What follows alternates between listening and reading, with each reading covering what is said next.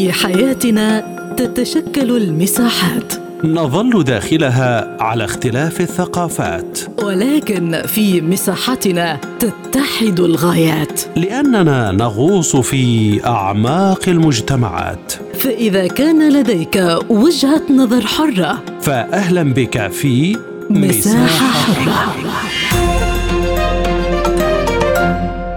أهلا بكم مستمعينا الكرام في حلقة جديدة من مساحة حرة وهذه جيهان لطفي تحييكم. في حلقة اليوم نناقش العنف ضد المرأة كوسيلة لتحقيق أهداف سياسية.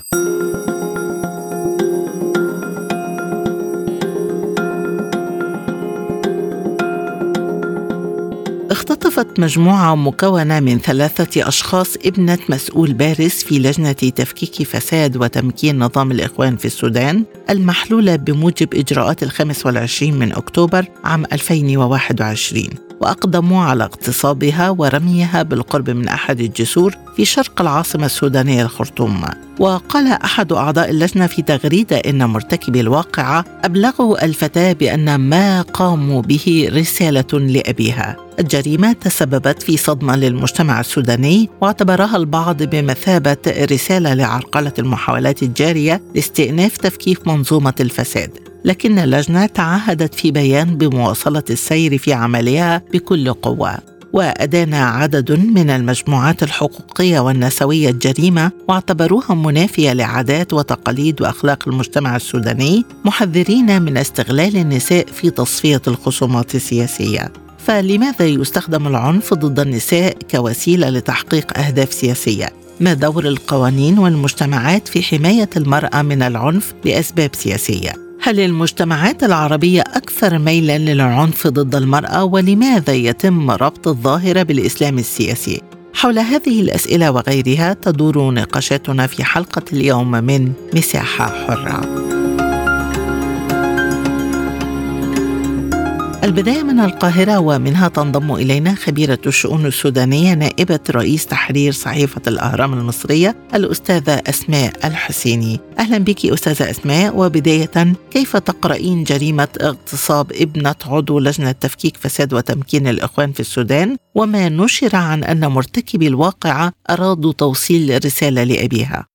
نعم للأسف السودان يشهد في الآونة الأخيرة جرائم غير مسبوقة في تاريخه سواء على المستوى الجنائي أو الآن على المستوى السياسي. بالطبع هذه الجريمة هي جريمة نكراء جريمة بكل معنى الكلمة بكل المقاييس. استمعنا طبعا لتصريحات والد الفتاة القيادي بلجنة التمكين ننتظر الآن جميعا كلمة التحقيقات والشرطة لكن لو صح ما قيل عن أنها عملية انتقام سياسي لتوصيل رسالة سياسية في هذا التوقيت الذي بدأ بحث قضايا تفكيك النظام السابق المعزول. فإن هذا الأمر هو أمر خطير للغاية. لم يحدث من في السودان من قبل أن يستخد... يتم استخدام النساء والأسر السياسيين من أجل الانتقام السياسي من ذويهم لجميع الشارع السوداني والشعب السوداني بأسره. ينتظر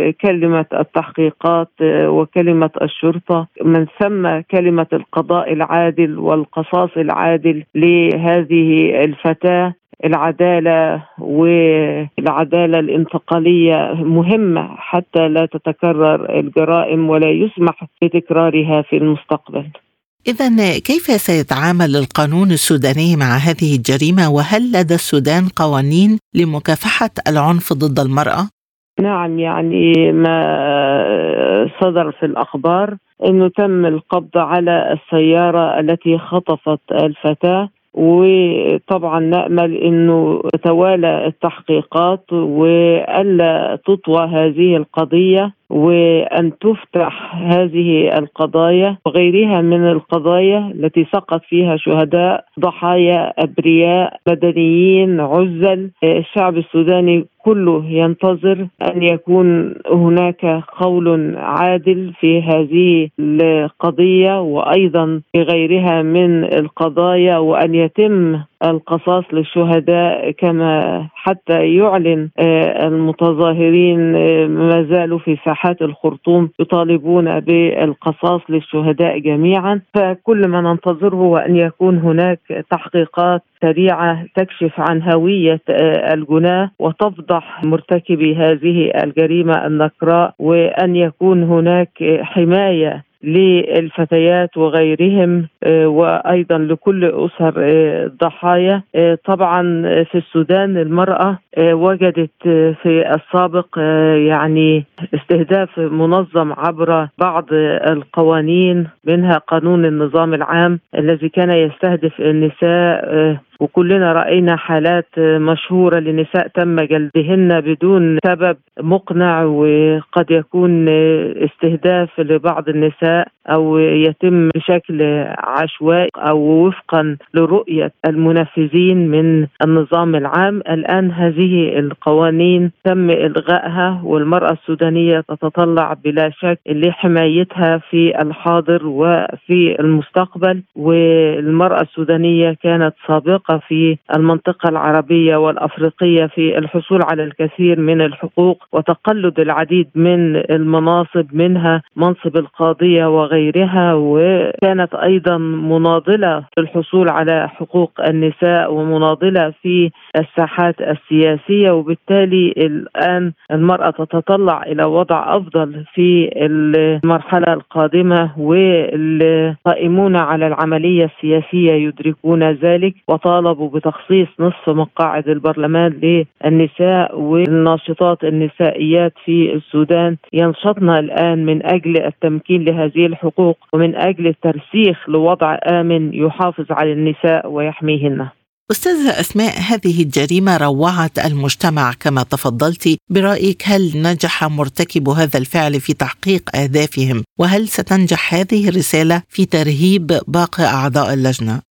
لا شك أن جريمة خطف فتاة أو طفلة هي جريمة والتعرض لها هي جريمة نكراء بكل معنى الكلمة، لكن أعتقد أن الجناه وأن من أرادوا إيصال رسالة ترهيب وتعنيف للفتاة ولأبيها وللذين يعملون من أجل ترسيخ مبادئ الثورة السودانية وتحقيقها لم ينجحوا في إيصال هذه الرسالة الترهيب وإنما ما حدث هو العكس.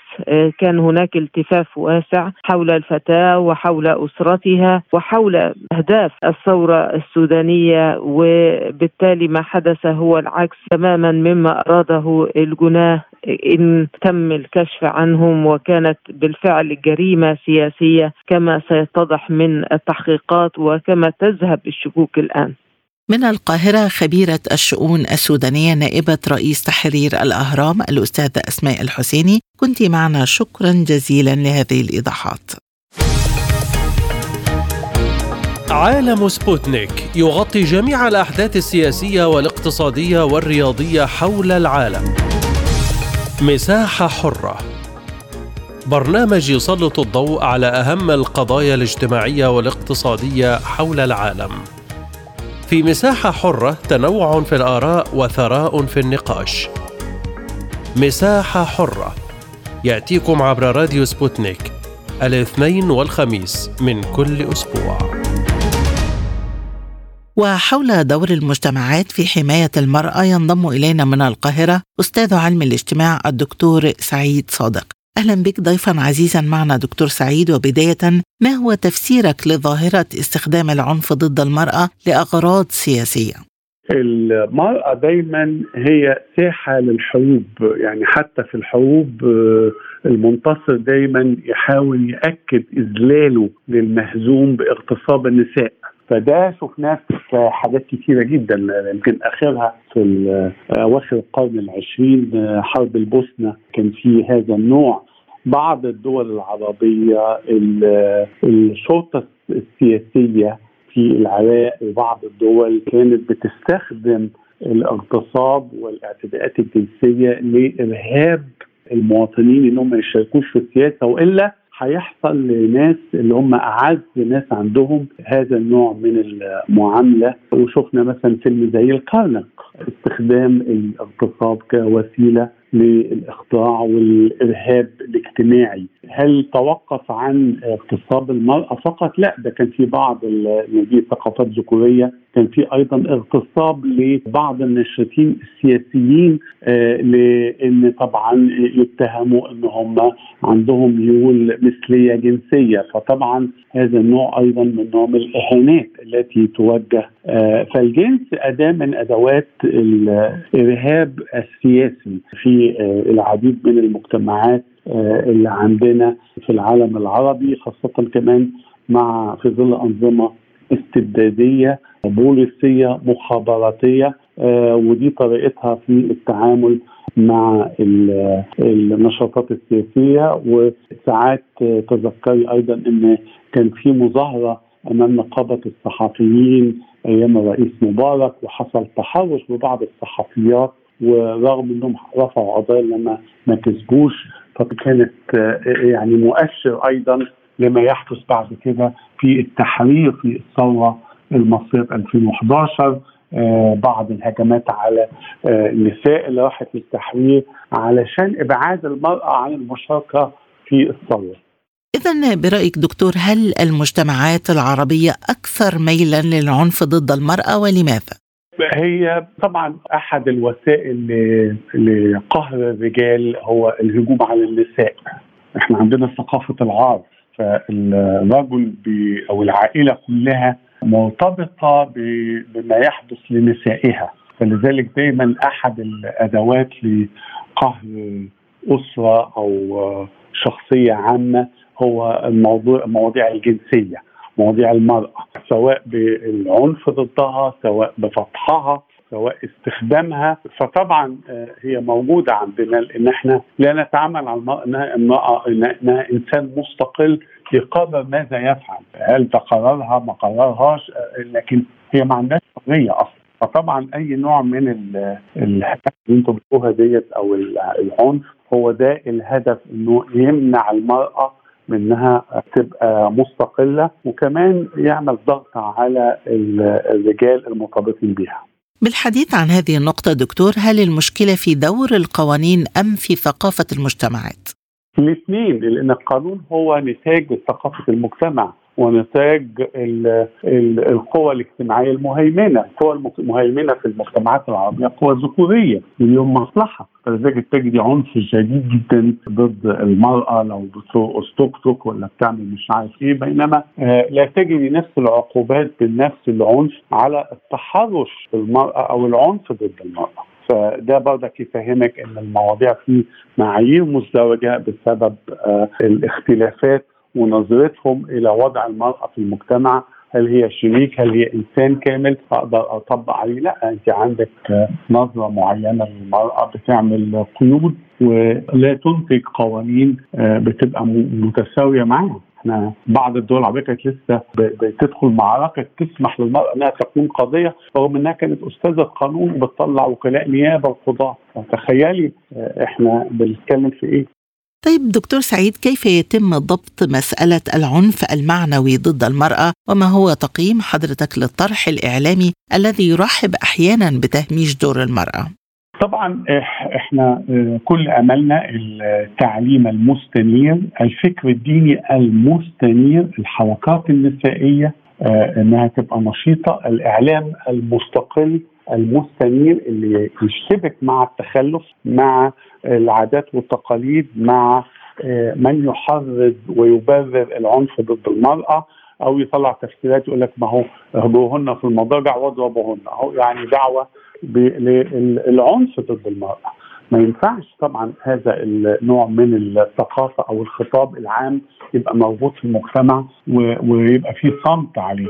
لازم يبقى في موقف يعني حتى لو الناس المتابعة المعركة بتاعت موضوع مسرحيه الشعراوي. كان من ضمن الحاجات اللي كانوا بينتقدوا إنه كان ليه مواقف من المرأة وخطاب ديني معين ضد المرأة ونظرة خليط من العادات والتقاليد وتفسيرات دينية رجعية.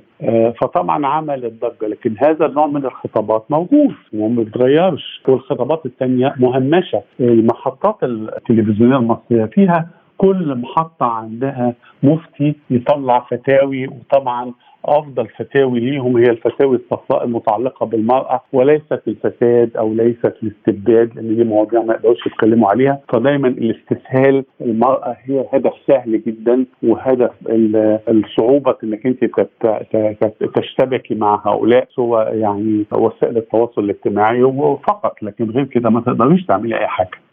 في ضوء الكثير من التغيرات في القوانين المصرية ما هو تقييم حضرتك لمستوى التقدم في مناهضة العنف ضد المرأة في مصر؟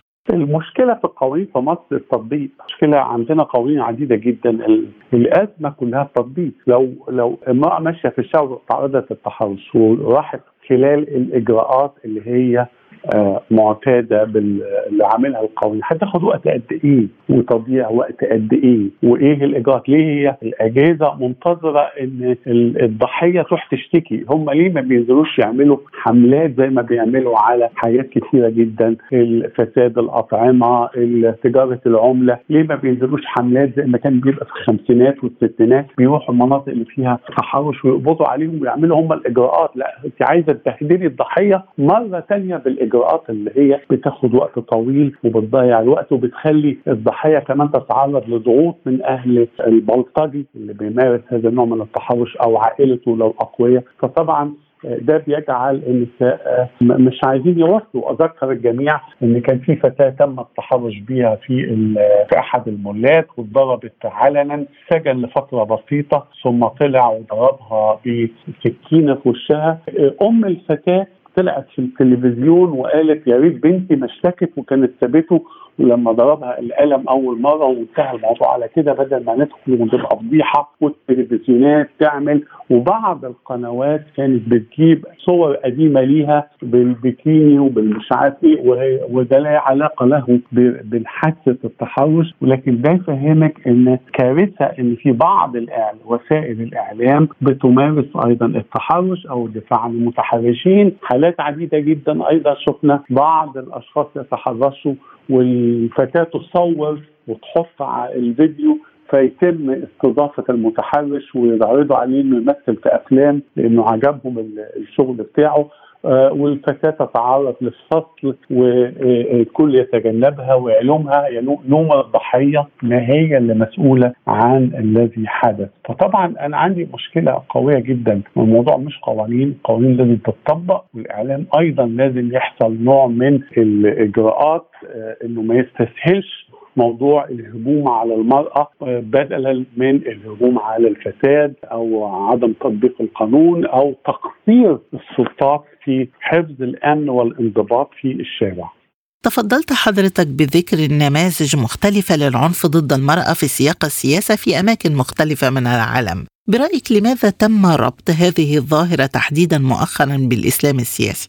الإسلام السياسي لأنه بعض هي مش الاسلام السياسي قوي يعني لكن ممكن تتكلمي إن الإسلام السياسي كان لاعب دور في نشر التحجيب مثلا بعد 67 أيضا في تفسيرات دينية بتحرض أو بتبرر العنف زي ما قلنا واهجرهن في المضاجع واضربوهن ما ينفعش أعمل هذا النوع من التفسيرات قولي لي موجودة نعمل فيها إيه؟ ما هو في حاجات انت وقفتها في حاجات يعني أنا ما أقدرش أحارب العنف ضد المرأة وفي نفس الوقت أقعد أقول لا ده مشرع بيه. ما هو ما ينفعش كلام التناقضات ديت اللي موجودة. وهنا لازم موضوع تطوير الخطاب الديني البعد عن التفسيرات التي تفيد بعض الرجال اللي عندهم نزعة سادية عنيفة ضد المرأة ضد مراته ضد بناته. ويعتقد إن ده هو ده ليه تبرير شرعي وإن الله معه. في هذا الموضوع والضرب الحلال. ما هو ده كارثة. فالاسلام السياسي طبعا لأنه هو أيضا تيار ذكوري وبيدي بيغلف الذكورية العنيفة اللي موجودة في المجتمع بغطاء مقدس. يعني الراجل يحاول يضرب المرأة بال بعنف الرجل يضرب المرأة ويمارس عنف عليها في نفس الوقت يجد تبرير ديني وإنها تقعد في البيت إنها تسمع كلام جوزها انه ممكن يتجوز أربعة عليها. كل الحاجات دي يفهمك المشكلة اللي موجودة في المجتمع العربي. العنف ضد المرأة كثيرا ما يشتبك مع العنصر الاقتصادي ما هو دور التمكين الاقتصادي للمرأة في مكافحة العنف ضدها وأتحدث هنا في السياق السياسي هل يمكن أن تتمكن المرأة من تكوين جماعات مصالح لمناهضة العنف السياسي؟ شوفي آه، من ضمن النظام الاجتماعي اللي مفروض إنه المرأة تبقى تابعة اقتصاديا ومش مستقلة اقتصاديا فممكن السيطره عليها ولذلك تجدي رجالة كتيرة عايز المرأة ما تتعلمش أو لو اتعلمت ما تشتغلش عشان تفضل تابعة عليه ويقدر يسيطر عليها وطب هتروح فين؟ لو أبوها أو أهلها آه، توفيوا ما عندهاش شقة هتفضل كل عمرها تابعة. لذلك الاقتصاد مهم جدا للحفاظ على استقلال المرأة. ليس بالضرورة إنها عشان هتشتبك مع الرجل لا. هي كده بتخدم البيت وبيبقى في مصدر تاني للمنزل بتبقى أكثر يعني آه، آه، ارتباطا بالواقع فتقدر تخدم ولادها. آه، أيضا ظروف الزمن ممكن زوجها لسبب أو لآخر عاجز عن العمل مين اللي هيصرف على البيت؟ جوزها اختفى أي شيء اتطلقت مين اللي هيبقى مسؤول؟ اذا العمل بالنسبة للمرأة زي بالنسبة للرجل مهم جدا لكن ثقافة إيه؟ لا المرأة تابعة للرجل اقتصاديا وهو المسؤول عنها و و و وهي نايمة ما هو افرضي الراجل دوت ثابت ما هو بعد كده هو من حقه بقى بعد فترة يقول لك إيه أنا شفت واحدة في الشارع ف bye bye وأنا بحبها و bye bye أنت بعد 20 سنة من الجواز والأطفال ويرميها تروح فين؟ آه، لو ما كانش عندها سلاح دايما يعمل اعتبري الوظيفة للمرأة تأمين شهادة تأمين للحياة بتاعتها في المستقبل. ما, ما اشتغلتش اشتغلت اتطلقت عايشة لوحدها جوزها مش معاها معهاش دخل يكفي. اذا مهم جدا إنها تعمل لأن ده حماية ليها إلى الأبد. اعتبريه زي الفاكسان أو اللي كنا بيستخدم ضد الكورونا ده ضد تقلبات الزمن والأوضاع الصعبة اللي ممكن تمر بيها أي أسرة أو أي إمرأة. من القاهرة الدكتور سعيد صادق أستاذ علم الاجتماع شكرا جزيلا على هذه الإضاءة. ومعنا أيضا من بغداد رئيسة منظمة المرأة والمستقبل العراقية وعضوة الاتحاد النسائي العام الدكتورة ندى الجبوري أهلا بك دكتورة ندى ضيفة عزيزة عبر أثير سبوتنيك وبداية برأيك هل ترتبط ظاهرة العنف ضد النساء لأسباب سياسية بالمجتمعات العربية والإفريقية والإسلامية أكثر من غيرها؟ نعم هي شوفي ظاهرة العنف ضد المرأة والفتاة هي موجودة في كل العالم لكنها تتباين بأنواع العنف. يعني هو العنف ضد النساء موجود في كل مجتمعات العالم وليس في المجتمعات التي تم تحديدها من حضرتك الآن. لكن هناك تباين في نوع العنف. يعني المرأة عندما تستخدم كسلعة تجارية أيضا هذا نوع من أنواع العنف. لأن هي تحتاج التمكين الاقتصادي لكن على أن, يكون أن لا يكون جسدها هو السلعة. هذا أنا أعتبره نوع من أنواع العنف. آه يبقى الفرق إنه المناطق اللي تكلمنا عنها من المناطق اللي الآسيوية والأفريقية قد تكون عربية قد تكون مسلمة أو غير مسلمة. هذه المناطق القوانين بها تتباين. يعني ما يلزم الغرب تلزم قوانين. قد أقرت قوانين لحماية النساء من العنف. وهذه القوانين ليست فقط أقرت وإنما فعلت. نأتي على دولنا العربية نجد إنه مو كل الدول العربية عندها قوانين مثل قانون مناهضة مناهضة العنف الأسري أو محاكم الأسرة. حاليا بالعراق ما زلنا منذ سنوات نحاول تمرير هذا القانون لكن لم يمرر لحد الآن في مجلس النواب. كذلك بعض الدول العربية هناك دول لها حماية أكبر من قانون العقوبات والقوانين اللي قانون العقوبات الوضعية في تلك الدول. هي لا تكفي للحد من العنف. التحرش الجنسي الابتزاز الإلكتروني. هذه المفاهيم هي اللي هي قد تكون مفقودة في بعض الدول أو يعتبروها مثلا التحرش التحرش الجنسي قد يعتبر إنه هو هذا شيء يعني اعتيادي في الشارع إنه يتم التحرش بامرأة، لكن إذا تجين على الحقيقة هو هذا نوع من أنواع التنمر والعنف ضد النساء. وهكذا زواج الصغيرات، إذا تأتين إلى أهداف التنمية المستدامة 2030 وأنا من وجهة نظري كوني طبيبة أخصائية أيضا إنه أيضا أقول إنه الفقر هو عنف، غياب الصحة هو عنف ضد المرأة، يعني الدول التي لا تهتم بصحة المرأة، لا تهتم بوجود مراكز خاصة لصحة المرأة التي تخص سرطانات الثدي والرحم والمبايض. هذا أيضا هي قصور في استراتيجيات الدول التي لا تضع في موازنتها. يعني هو مو بس قانون. أنت تضعين القوانين ومن ثم تأتين إلى وضع الميزانيات الخاصة في هذه القوانين. وبالتالي تواكبين أهداف التنمية المستدامة السبعة عشر. حتى عندما نصل إلى 2030 نكون قد وصلنا إلى مرحلة بها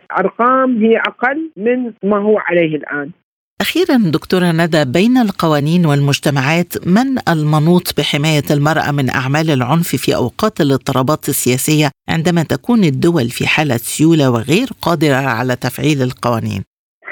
الدول ملزمة التي وقعت على قرار مجلس الأمن 1325 وما هو ملحق به ملزمة أن هاي الدول اللي بها نزاعات نتكلم عن العراق مر 20 سنة نزاعات مسلحة وحروب. نتكلم عن اليمن نتكلم عن سوريا نتكلم عن أماكن أخرى يعني. أو قد يكون ليس سلاح يعني فقط صراع مسلح بالشارع. ما حصل في لبنان مثلا من انهيار العملة. هذا هو يعني حد ذاته وخلل سياسي أو ضعف سياسي أو دول قد يحكمها نسب فساد عالية يعني متوفرة هاي الآن ما حصل في ليبيا. هاي الدول التي هي كانت غير مستقرة أمنيا. نعم المنظومة السياسية تلعب دور. ليش؟ يعني هي ماكو بأولوياتها أجندة. يعني بتكونين أنت في تفجيرات وفي قتال وفي مسلحين وفي أطراف نزاع مستشري ناس ضد ناس مجاميع مسلحة ضد مجاميع مسلحة آه، جيوش رسمية ضد مجاميع مسلحة. وبالتالي تؤدي إلى غياب أن يكون مكافحة العنف ضد المرأة على أولوية الأجندات السياسية أو في مجالس النواب أو في البرامج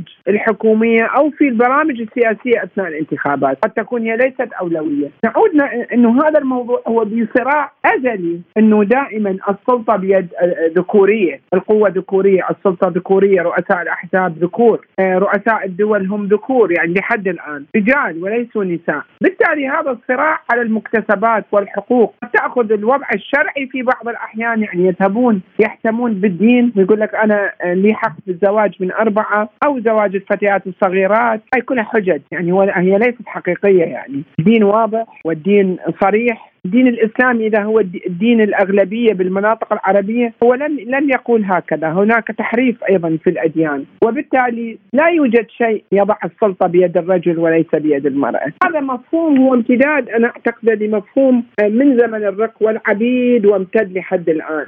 يعني مع الأسف. مثلا إحنا عندنا مشاكل في النزوح اللي صار في المحافظات المحررة من داعش، هذه المحافظات الأغلبية بها نساء اللي نزحوا وأطفال. وبالتالي هذول الأطفال الآن هم صاروا عبروا سن الطفلات إلى شابات. هذه مناطق النزوح لحد الآن صحيح إنه الحكومة بذلت مجهود كبير لكن بقت النساء في وضع هش. يعيشون يعني الأمم المتحدة والمنظمات الدولية والحكومات المتوالية لعبت دور لكن بقى وضع النساء هش. لكونها امرأة فقط يعني بالنوع الاجتماعي بالشكل النمطي بالشكل الجندري. تبقى المرأة النازحة والمرأة العائدة عندها هشاشة بالحياة اليومية عن الرجل الذي يستطيع أن يعمل كل الأعمال. بالتالي نعم الموضوع سياسي بامتياز. يعني لا لا توضع على أولوية أجنداته.